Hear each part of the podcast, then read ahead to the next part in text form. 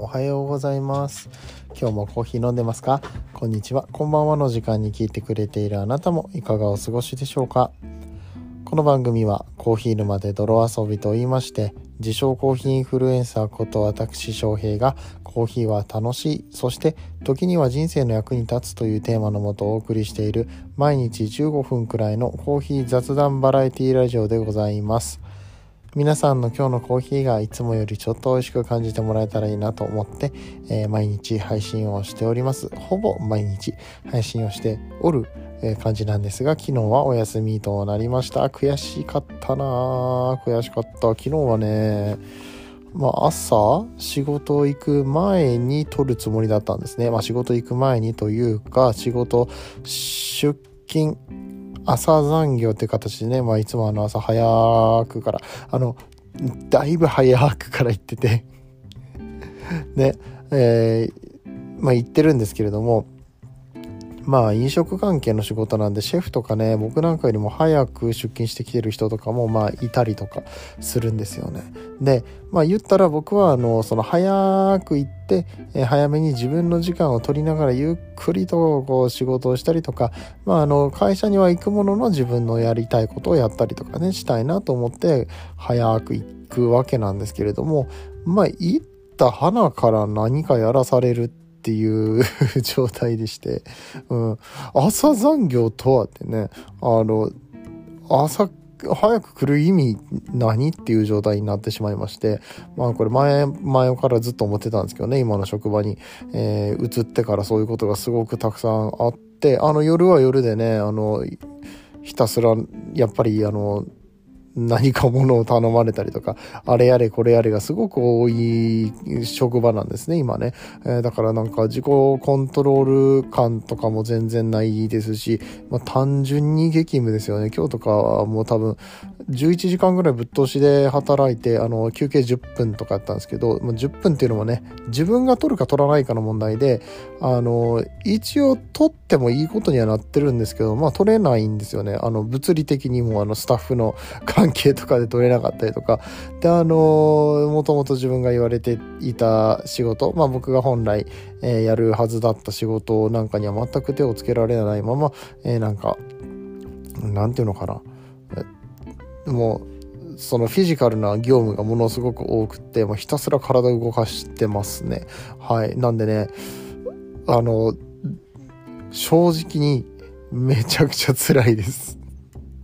まあ辛くてもね、あの今そういう段階なんだなって、本当に自分に合ってないなっていうのを客観的に見ることができて、えー、またね、この後どういうふうに動いていこうかとか、今の経験をどう活かしていこうかっていうところにフォーカスして考えることができるので、えー、全くもってネガティブなわけではないんですけれどもね、えー、まあ、ただただ辛くって、やっぱりこう仕事行きたくないなって思ったりだとか、仕事しんどいなって思ったりとかすることがね、あの、最近は体に出るようになってきたんです。いよいよまずいなということで、ちょっとね、あの、友人に相談してみたりとか、まあ、上司に相談してみたりとか今してるところなんですね。はい。なんで、まあ、ここね、数ヶ月、あの、僕の仕事関係の辛い時の話とか結構この番組の中でもさせていただいているんですけれども、あの、いよいよやばいなって思い始めて そうね、えー、まあ大変な中過ごしているんですけれども、それでもやっぱりこのね、えー、ポッドキャストはね、欠かさずに撮っていきたいと思ってますし、なんだったらね、えー、僕はもうこれを仕事にしたいっていうぐらい思ってますのでね、皆さん、えー、ファンの方とか、えー、リスナーの皆さんからの温かいご支援とかね、えー、ぜひぜひお待ちしております。えー、自分の個人の事業っていう形でね、この、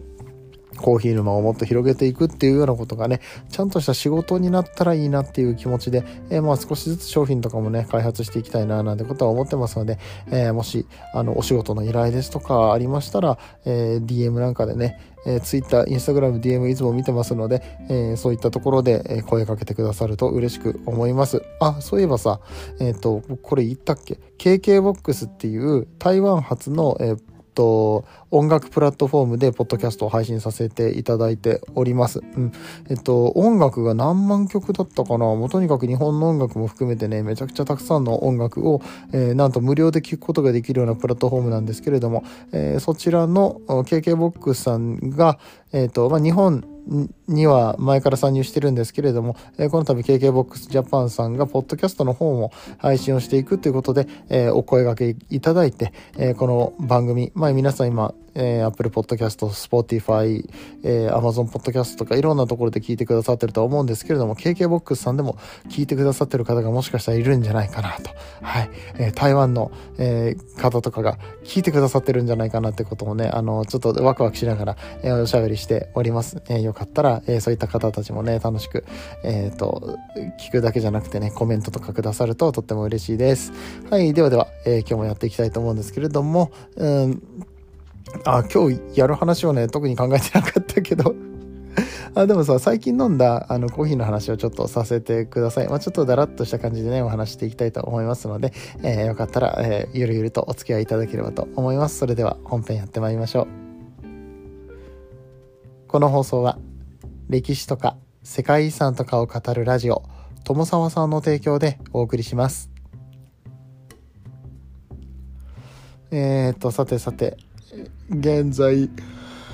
あ、またあくびが出ちゃう。出ましたね、あくびが。はい、えー、っと、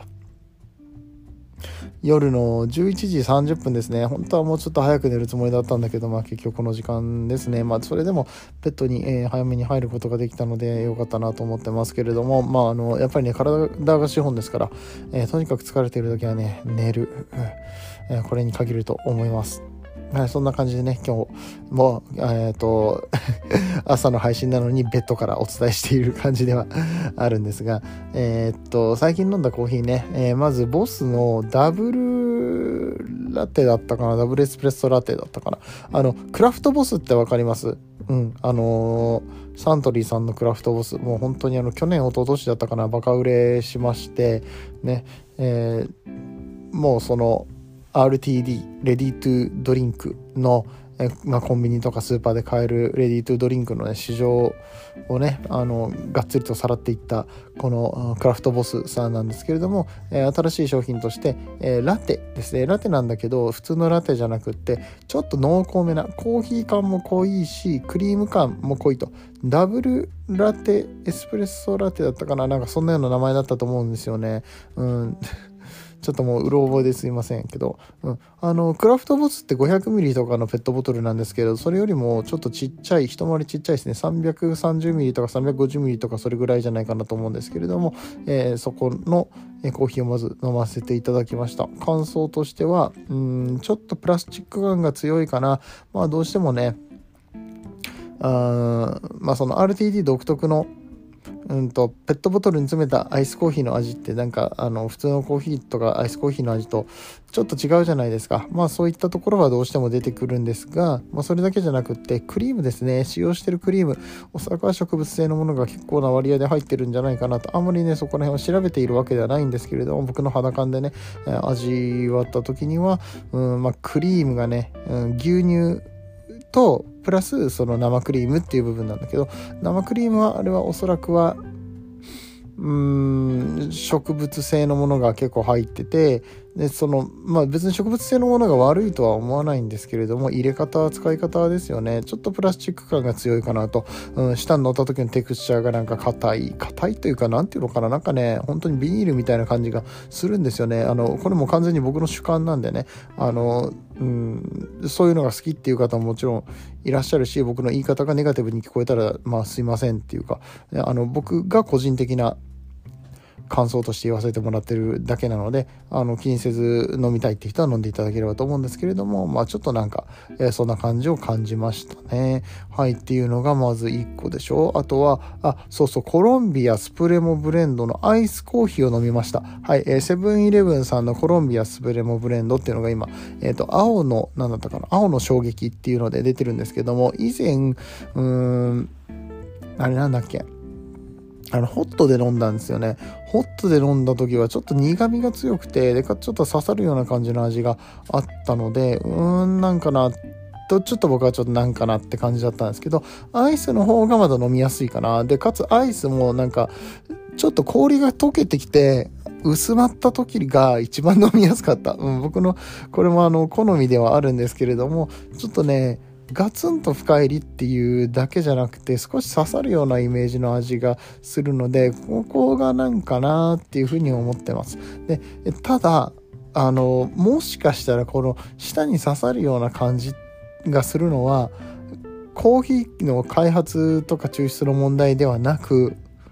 水の問題もあるかもしれないと思ってます。あの多分ですがセブンイレブンさんとかに設置されているようなコーヒードリップマシンってあの軟水化フィルターついてないと思うんですよ。普通の浄水フィルターだと思うんですね。このフィルターはかましてる浄水器はかましているんだけれどもやっぱり現地のお水の味に結構左右されるんじゃないかなと思って。うん。であの僕はあの木更津に来てからねずっとなんかこうその舌に刺さるような味、特にあのコーヒーを入れた時に感じやすいなって思ってるんですが、えー、自分で抽出してもそういうのを感じやすいと思ってるんですがそれはどうやらあの木更津のお水の軽気分じゃないのかっていうことがね、えー、まあ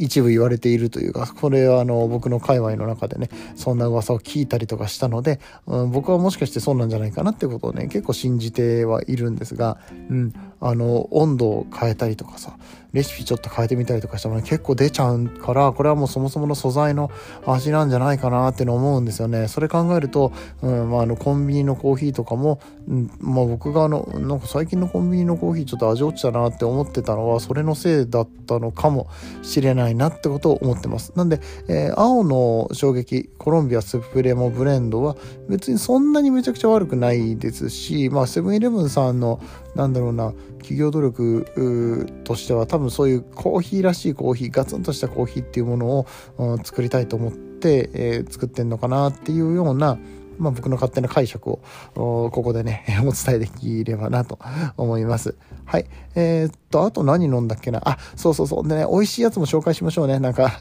あの、僕にと、ちょっと、あの、僕にとっての点数が低かったなって感じなんですけれども、一個めっちゃ美味しいやつがね、あったんでね、お伝えしたいんですけども、その前にね、一つ休憩挟みましょうか。最近食べて美味しかったもの。はい。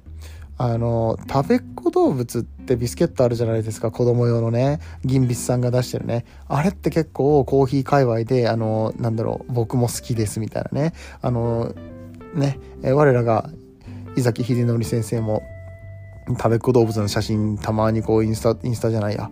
インスタでも上げてたか、ツイッターとかね、上げたりとかしてるんですけれども、食べっ子動物美味しいですよね。ただね、僕最近見つけてしまったんですよ。食べっ子水族館。美味しいんですよ。食べっ子水族館は本当に良い。うん。これね、あの、食べっ子動物と何が違うのって言ったらもちろん印刷されて、印刷っていうか形が動物じゃなくてお魚さん。はい。えー、水族館の仲間たちっていう感じなんですが、それがね、チョコなんですよね。チョコビスケットなんですよね。美味しいのよ。カカオ分が結構濃厚で、んで、かつ、やっぱり子供向けに作られてるからだと思うんだけど、すいません、またあくびが出ちゃった。あの子供向けに作られてるからだと思うんですけど甘すぎないんですよね。甘すぎないしいわゆる普通のチョコレートの味というよりもビスケット側にしっかりとなんか染み込んでるチョコ分が染み込んでる感じがしてあのねパサパサしないんですよね。うんそうなんかパサパサするチョコビスケットとかってなんか美味しくないじゃないですか。もっさもっさして口の中でね。あれが一切ない。食べっ子動物偉大だなって思って、うん、口の中に入れてもねあのもさもさしない。そう水分が持っていかれないっていう点で、まあ、ちょっと質は脂質は高いのかもしれないけど食べっ子動物、えー、食べっ子水族館チョコ味ココア味めちゃくちゃおすすめなんで、えー、ぜひお試しください。コンビニで買うことができます。はい、ということで、えっ、ー、と、最後にね、1個今日飲んでめちゃくちゃ美味しかったコーヒーを紹介したいんですけれども、あの、もう本当に今のところ外れが一つもない、えー、東京は品川区大崎にございますスノービーンズコーヒーさん、はい、こちらのコーヒー屋さんの、えー、ドリップバッグを飲みました。ね、えー、会社全然ドリップバッグで入れるんですけれども会社に器具がないから本当に適当にねお湯の量あのパパッとあのお湯かけるだけみたいな感じで、えー、飲ませていただきましたけれどもめちゃくちゃうまかったね。えー、っとエチオピアの CEO 受賞の豆、えになるんですけれどもそちらはなんかもう完全に白桃キャンディーでしたね。の味がしたりだとかあともう一個ブレンドですよね。ブレンドがまた本当に甘くてすっきりしててちょっとレシオ高めだったかもしれないそれに関しては。うん。あう ーなんかあくびすると本当なんかどうなんだろう。あくびを他の人にこう聞かせながら配信する僕はあの他の人がねあくびをしながら、えしている配信を聞いたことがないからこの 配信聞いててあくびされたらどういう気持ちになるのか僕は分かんないんで あのこれもしあまりクレームが来るようだったらねあのやめますね今度から。ちゃんと止めてあくびしますけれどもね。はい。えー、っとそうなのよ。あのブレンドもすごく美味しくてスノービーンズさんは特にブレンド基本的にやってなくってあのこのドリップバッグ限定でえー、ブレンドっていうのをやってるみたいなんでね、結構貴重だなと思って。ね、ちょっと一つしかなかったのでできないんだけれども、もう何個かあれば、まあ、あの、紳士式にしてみたりとかね、えー、実際にケトルでドリップしてみたり、まあ、あの、結構細かく引かれちゃってるんだけれども、えー、しても面白いのかな、なんてこと思ってます。あ、け、でもあれか、ケトルで入れるのさ、えっと、